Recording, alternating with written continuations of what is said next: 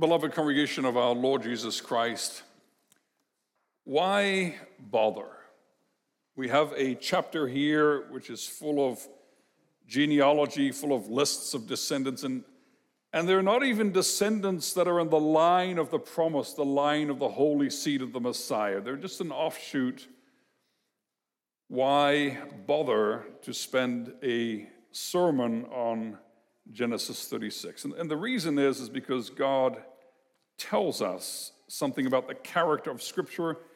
You, you remember the second letter of Paul to Timothy, chapter 3, verse 16. All Scripture, all Scripture is breathed out by God and profitable for teaching, for reproof, for correction, and for training in righteousness, that the man of God may be complete, equipped for every good work. This chapter is the Word of God. It is God breathed, it is Spirit inspired, and God will do something with His Word in this chapter as He brings it to us also this afternoon. And one of the first things that He reminds us of as we look at this chapter is that the Scripture is historical record. We do not follow cleverly devised myths. The Bible is not a book of origin stories for comic book characters. Well, the Bible deals with history, with real people. This is the history of the people of God. This is the history of the world. This is the history of the church. And this is our family history because we are sons of, and daughters of Abraham. And so these are historical facts that we have before us. And that's the character and the nature of the scripture historical record is the, the, one of the main characteristics of the Word of God. And so let's look at what this historical record teaches us about the Lord Jesus Christ, about the gospel. Now, we, we ended chapter 35 with a funeral. His sons, Isaac breathed his last. He died, was gathered to his people, old and full of days. And his sons, Esau and Jacob, buried him. And the Holy Spirit puts Esau first.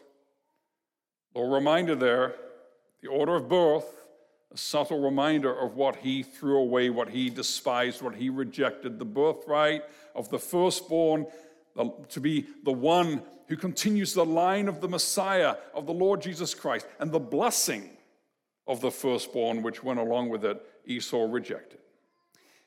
Now, when we come to the end of chapter 35, we've just finished the, the long toledot of Isaac. And you remember from Perhaps you remember from the beginning of the sermons on Genesis that we can divide the book of Genesis into 10 sections of varying lengths.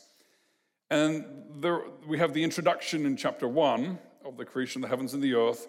And then we have 10 toledot. And the word toledot is a Hebrew word which means generations. And so you remember that Genesis 2, verse 4 says, okay, the, the, the world was created, the heavens and the earth were created. Now, what what did this give birth to? What came out of this? And so in Genesis 2, verse 4, these are the generations of the heavens and the earth.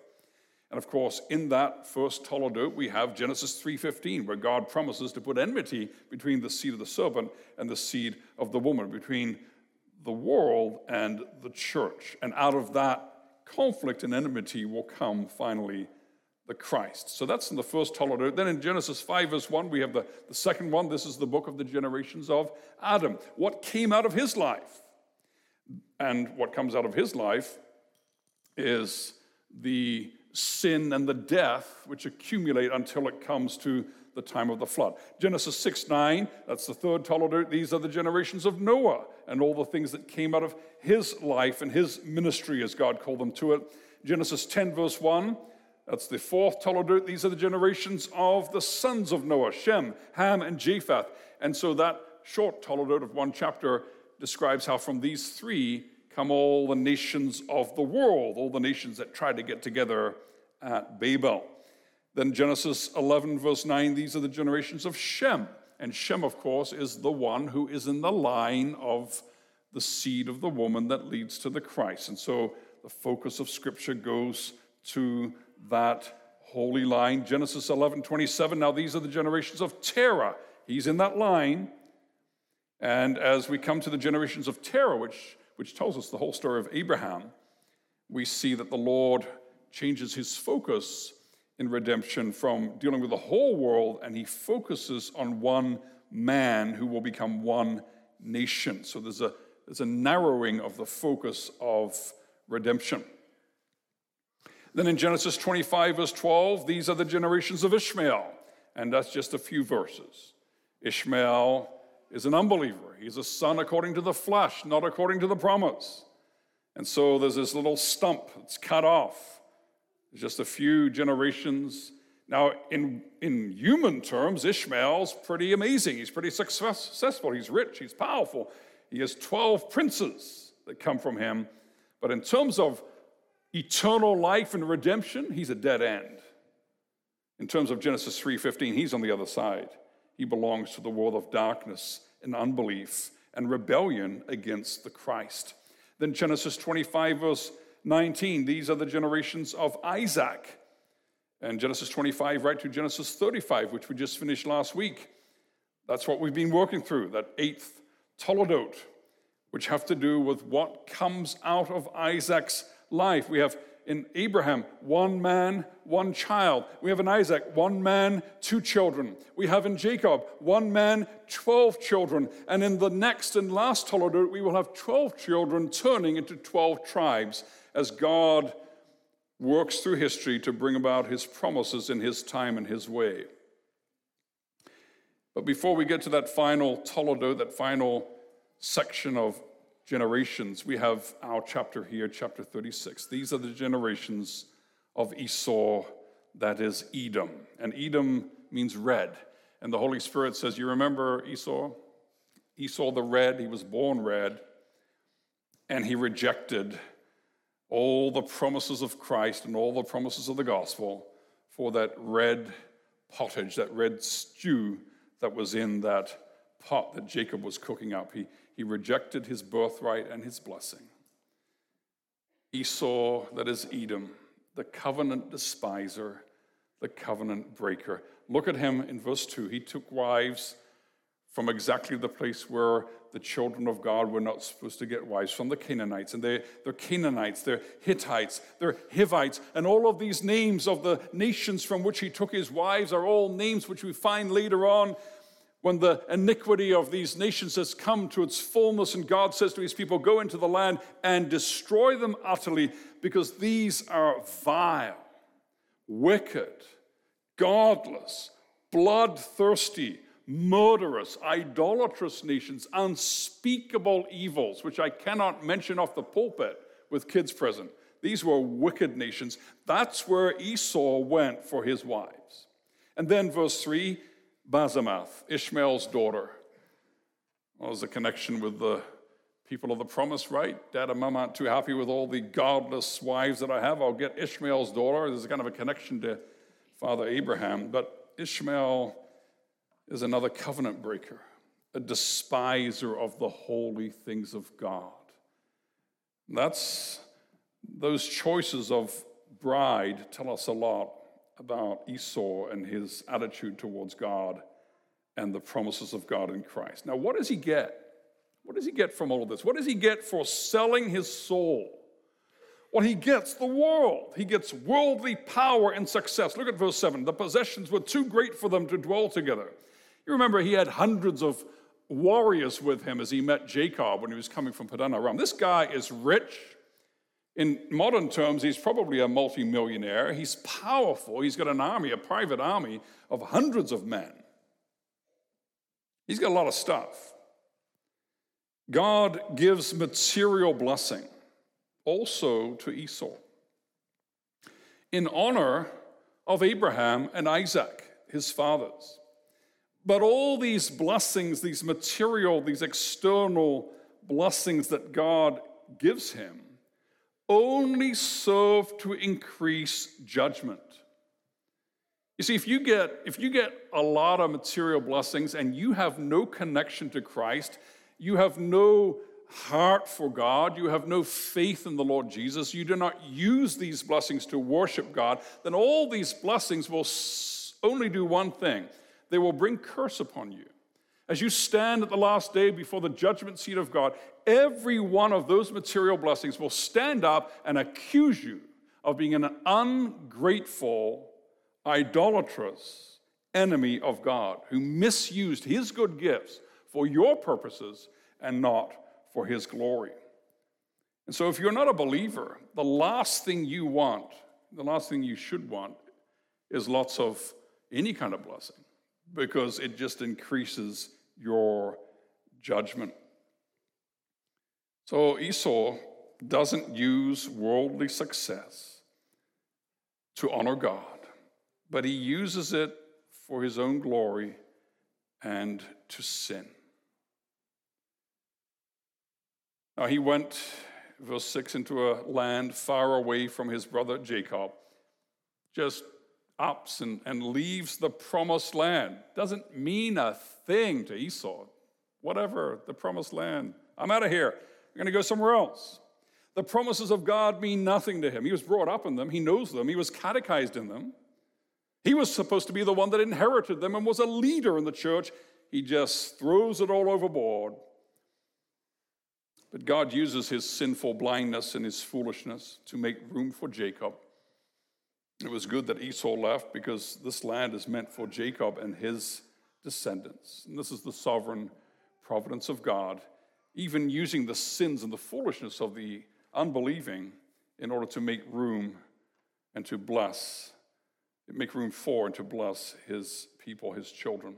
And so Esau settles, verse 8, in the hill country of Seir. Now, if you're looking at a map, you see the uh, the Sea of Galilee up here, you got the Jordan, you got this Dead Sea, and then to the south and southeast is where the land of Seir is. Modern day Jordan, southern Jordan. And this is where one of his wives came from. You see Aholibama there in verse 5?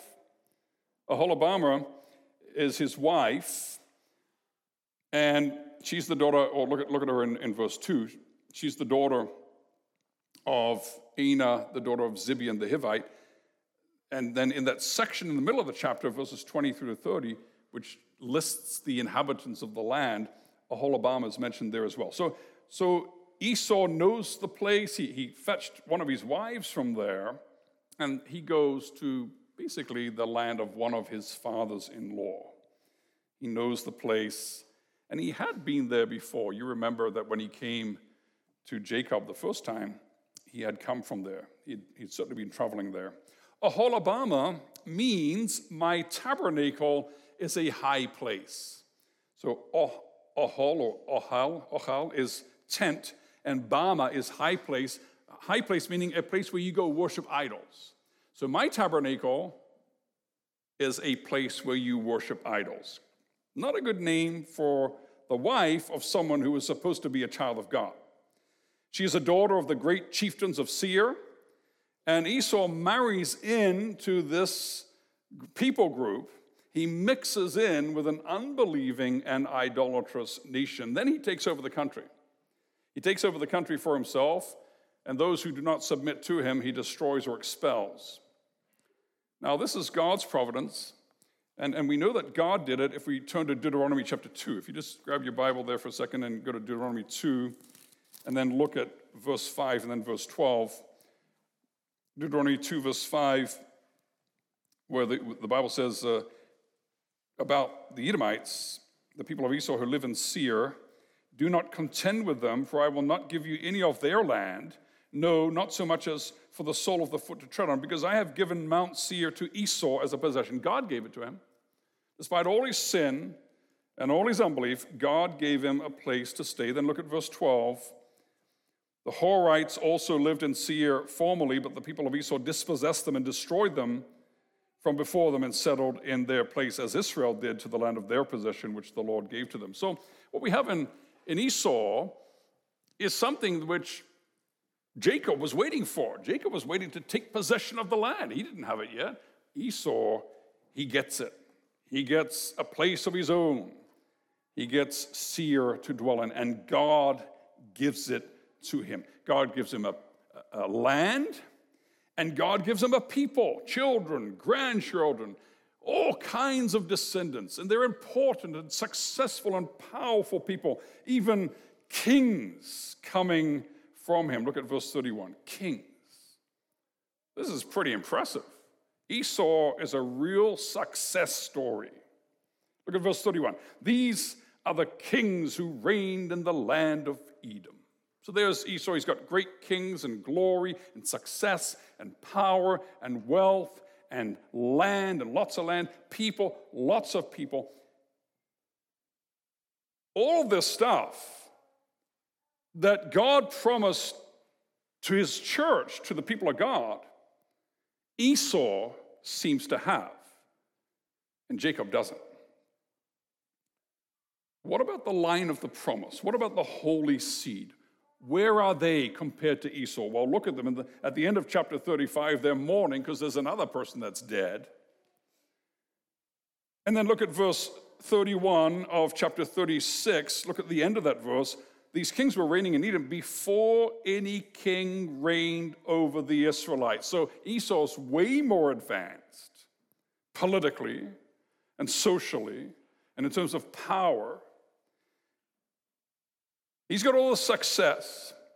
And what do we have when we turn our eyes from him to chapter 37, the next Toledot, when we look at the Toledot of Jacob, the generations of Jacob? What do we have? We have a bunch of squabbling, bickering kids ready to kill each other, ready to sell their own brother into slavery.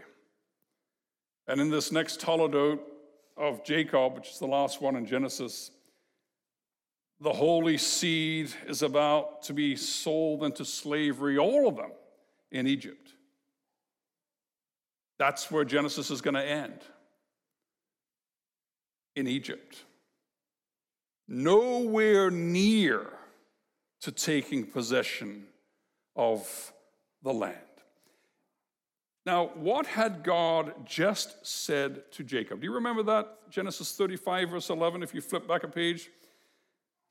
Here he is at Bethel, and God says, Genesis 35, 11, I am God Almighty, be fruitful and multiply. A nation and a company of nations shall come from you, and kings shall come from your own body. The land that I gave to Abraham and Isaac, I will give to you, and I will give the land to your offspring after you. And here is Jacob. He's got nothing. Lord, Esau has it all. What's going on? If you didn't know who said it, it would seem like a bad joke, what God said in Genesis 35. Because Esau the unbeliever. He's got the wealth and the power, and, and he's got the kings, and he takes possession of his own land. What's going on here? What's going on is the sovereign grace and providence of God. You remember when they were in the womb, what God said, Genesis 25, 23, the older shall serve the younger.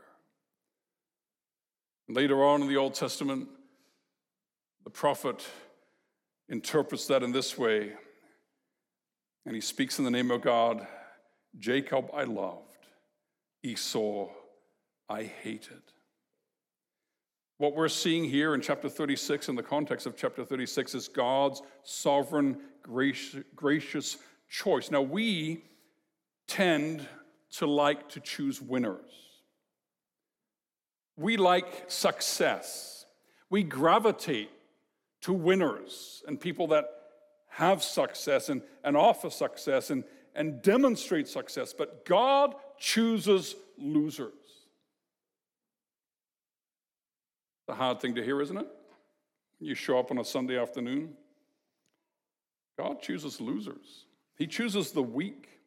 He chooses the nobodies. He chooses people like us. We try to fight sin and we lose. We try to fight temptation and we lose. We try to overcome our old nature and we lose. We try to become more holy in our own power and we lose. We try to fight against worldliness and the devil and we lose.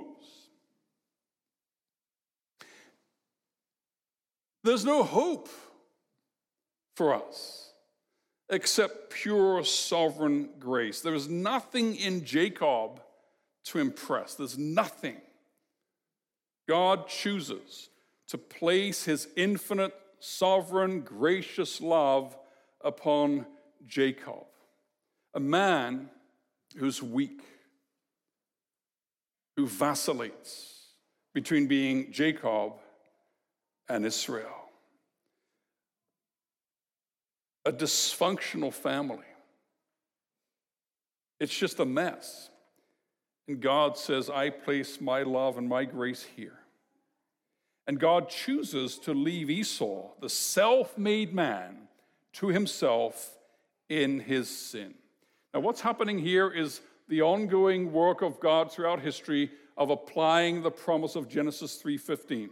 That royal line of the Messiah is not a line of glory. It's a line of humiliation.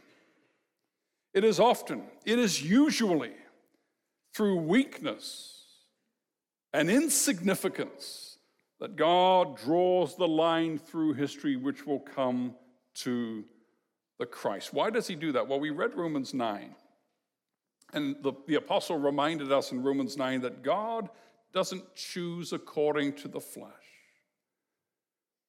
But it is the children of the promise who are counted as children of God. If you just turn in your Bible for a moment to Romans 9, we'll just look at a few verses here. Romans 9, 10 to 13. And not only so, but also when Rebekah had conceived children by one man, our forefather Isaac, though they were not yet born and had done nothing either good or bad, in order that God's purpose of election might continue, not because of works, but because of him who calls, she was told, the older will serve the younger, as it is written, Jacob I loved, but Esau I hated. It is God's sovereign grace, God's sovereign will, God's sovereign decision. There's nothing in Jacob that makes him more worthy, but God simply chooses Jacob and rejects Esau. Now, how is that fair? Maybe that's something which you're thinking. How is this even fair? Two little babies, how could God do that to them? What right does God have to do that? Well, Paul deals with that, doesn't he? Paul deals with that. Excuse me, says Paul there in Romans chapter 9. You, are going to stand up and you're going to call God into the dark and you're going to judge God. You're going to call God to account. You're going to judge him by what standard? By what standard? Who are you? Look at verse 20. Who are you, O man, to answer back to God? Will what is molded say to its molder, Why have you made me like this? Has the potter no right over the clay to make out of the same lump one vessel for honorable use and another for dishonorable use? Brothers and sisters, the sovereign electing grace and love of God in Christ that chooses unworthy sinners, not just a few, but a multitude no man can number, out of a mass of fallen humanity, that sovereign grace is offensive to our sinful hearts. But think about that. What's wrong with that? When we will stand in judgment over God and say, God, uh, we think you're not matching up to our standards. What's wrong with that? There's something very wrong with that. Who are you, O oh man? You know, if we demand perfect justice, if we say to God, God, you got to be fair, perfectly fair, then what are we going to get?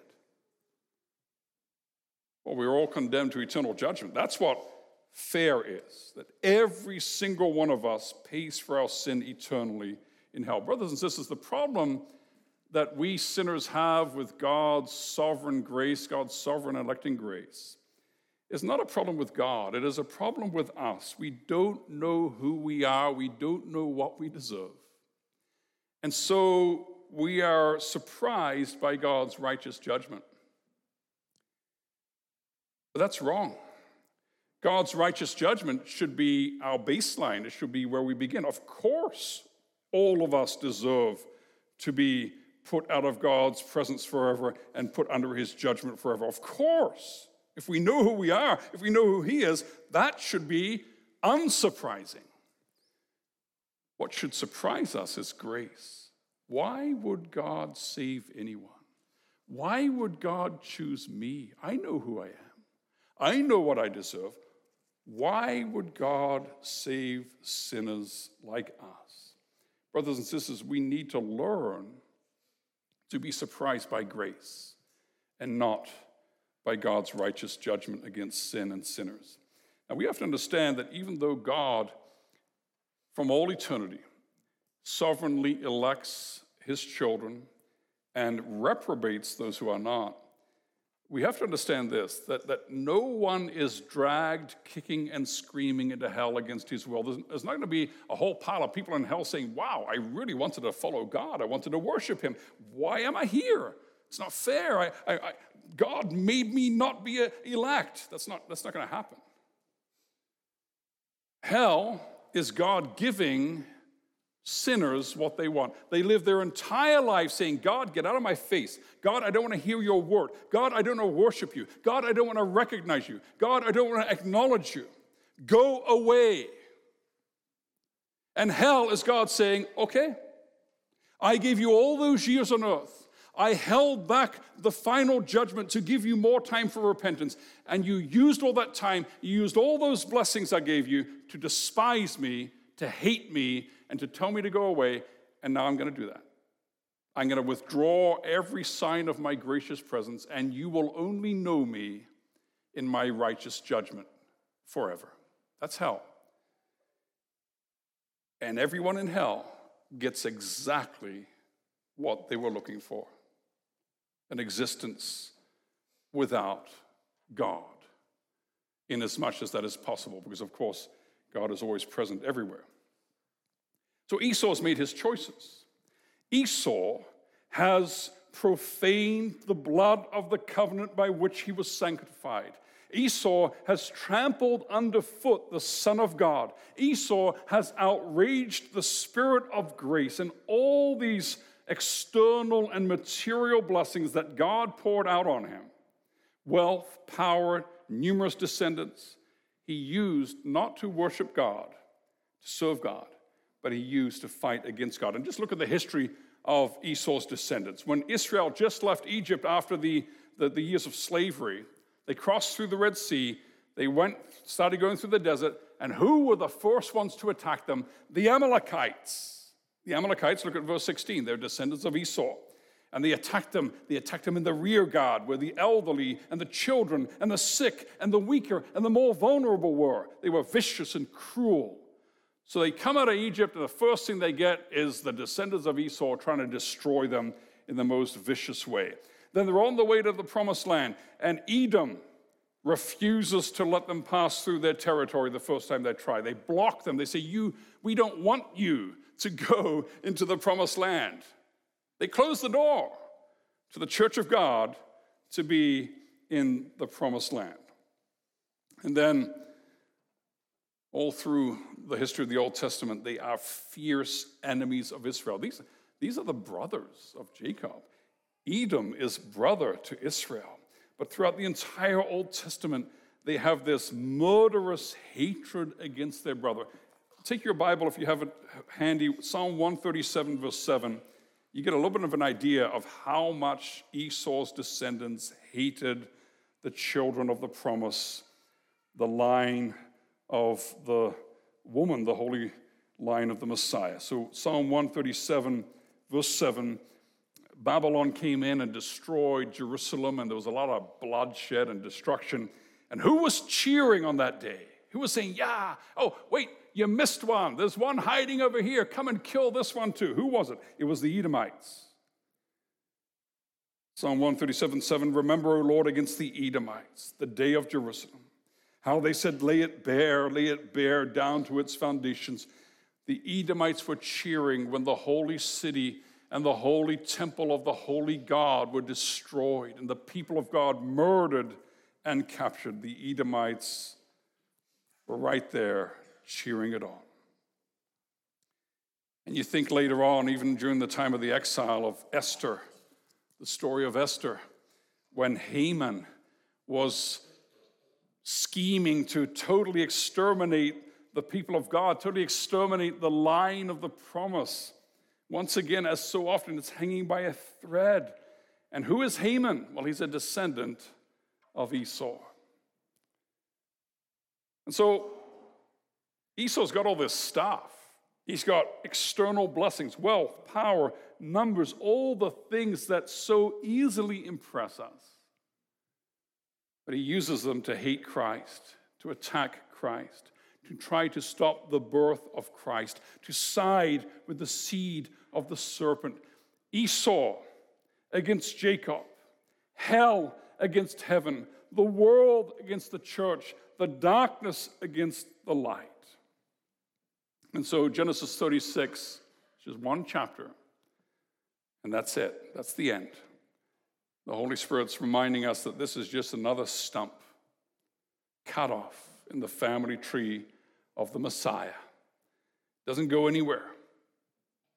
Even though in worldly terms it seems to be way more impressive than the holy seed itself, than the line of the Messiah, than Jacob, it doesn't go anywhere. But if you look at Esau and all his glory, and then you look at Jacob, what is the holy seed compared to what we see in this chapter? Well, well, nothing really. And it reminds us of Genesis 4. You remember Genesis 4? Just scan over that chapter for a second, and you, and you remember that in Genesis 4, we have all the, um, all the descendants of, of um, Cain. And th- these people are pretty impressive. They, are they're into uh, science and, and arts and, and culture and technology, and they're, they're really impressive people doing impressive things. And on top of that, they're very violent and assertive. That's, that's the world in Genesis 4. And what about the church? Do you see the church there in Genesis 4? You remember way back when we looked at Genesis 4, look at the end. After all the impressive things in the world, what does the Bible say about the church? Just right at the end there. Verse 26 To Seth also a son was born, and he called his name Enosh. At that time, people began to call upon the name of the Lord. The world, in all its glory and success, the church, in all its insignificance in prayer. Now, this is not something just from Genesis or from the Old Testament. This is something which is a recurring theme in the history of redemption and in the history of the people of God. If you turn with me in your Bible to 1 Corinthians chapter 1, 1 Corinthians chapter 1, and you'll see that the apostle reminds us that this same way of working of God continues in our day as well. 1 Corinthians 1 26 to 31, where the apostle says, For consider your calling, brothers. Not many of you are wise according to worldly standards. Not many were powerful. Not many were of noble birth. But God chose what is foolish in the world. That's us. To shame the wise. God chose what is weak in the world. That's us to shame the strong. God chose what is low and despised in the world, even things that are not. That's us. To bring to nothing things that are, so that no human being might boast in the presence of God. And because of him, you are in Christ Jesus, who became to us wisdom from God, righteousness and sanctification and redemption, so that as it is written, let the one who boasts boast in the Lord. That's the lesson God is teaching us over and over and over. And we're about to sing Psalm 33, the last stanzas. And the Holy Spirit reminds us in that psalm as well God doesn't save people who trust in themselves. God doesn't save people who are to themselves wisdom and righteousness and sanctification and redemption. God doesn't save people who trust in kings and in wealth and in earthly splendor and success and human effort. But God looks with sovereign grace and favor upon those who trust, who believe in his mercy. And so we look for Christ. We look for the kingdom of God, not the kingdom of man. We look for the glory of God, not the glory of man. We look for heavenly power, not earthly power. We look for heavenly, eternal life not the passing vapor and mist of a merely earthly existence. So, here in this chapter, we have a stump, we have a dead end. For all the opposition to the Messiah that they can muster up over the generations, it comes to nothing. It is destroyed. That's Esau. He just fades away now. And that insignificant, that messed up, that dysfunctional family there in Genesis 38, throwing each, other's, throwing each other into holes and trying to kill each other and selling each other as slaves and lying and deceiving to one another. That bunch of unworthy sinners. It's embarrassing to read about the stuff they do and say, but that bunch of unworthy sinners, God sets his sovereign grace and love upon them and he transforms them into a royal priesthood and a holy nation. They have nothing to offer. All they have is faith. All they have is a longing for the coming of the Messiah, the Christ. Our soul awaits the great Redeemer. That's all they've got. And that is all they need. Amen.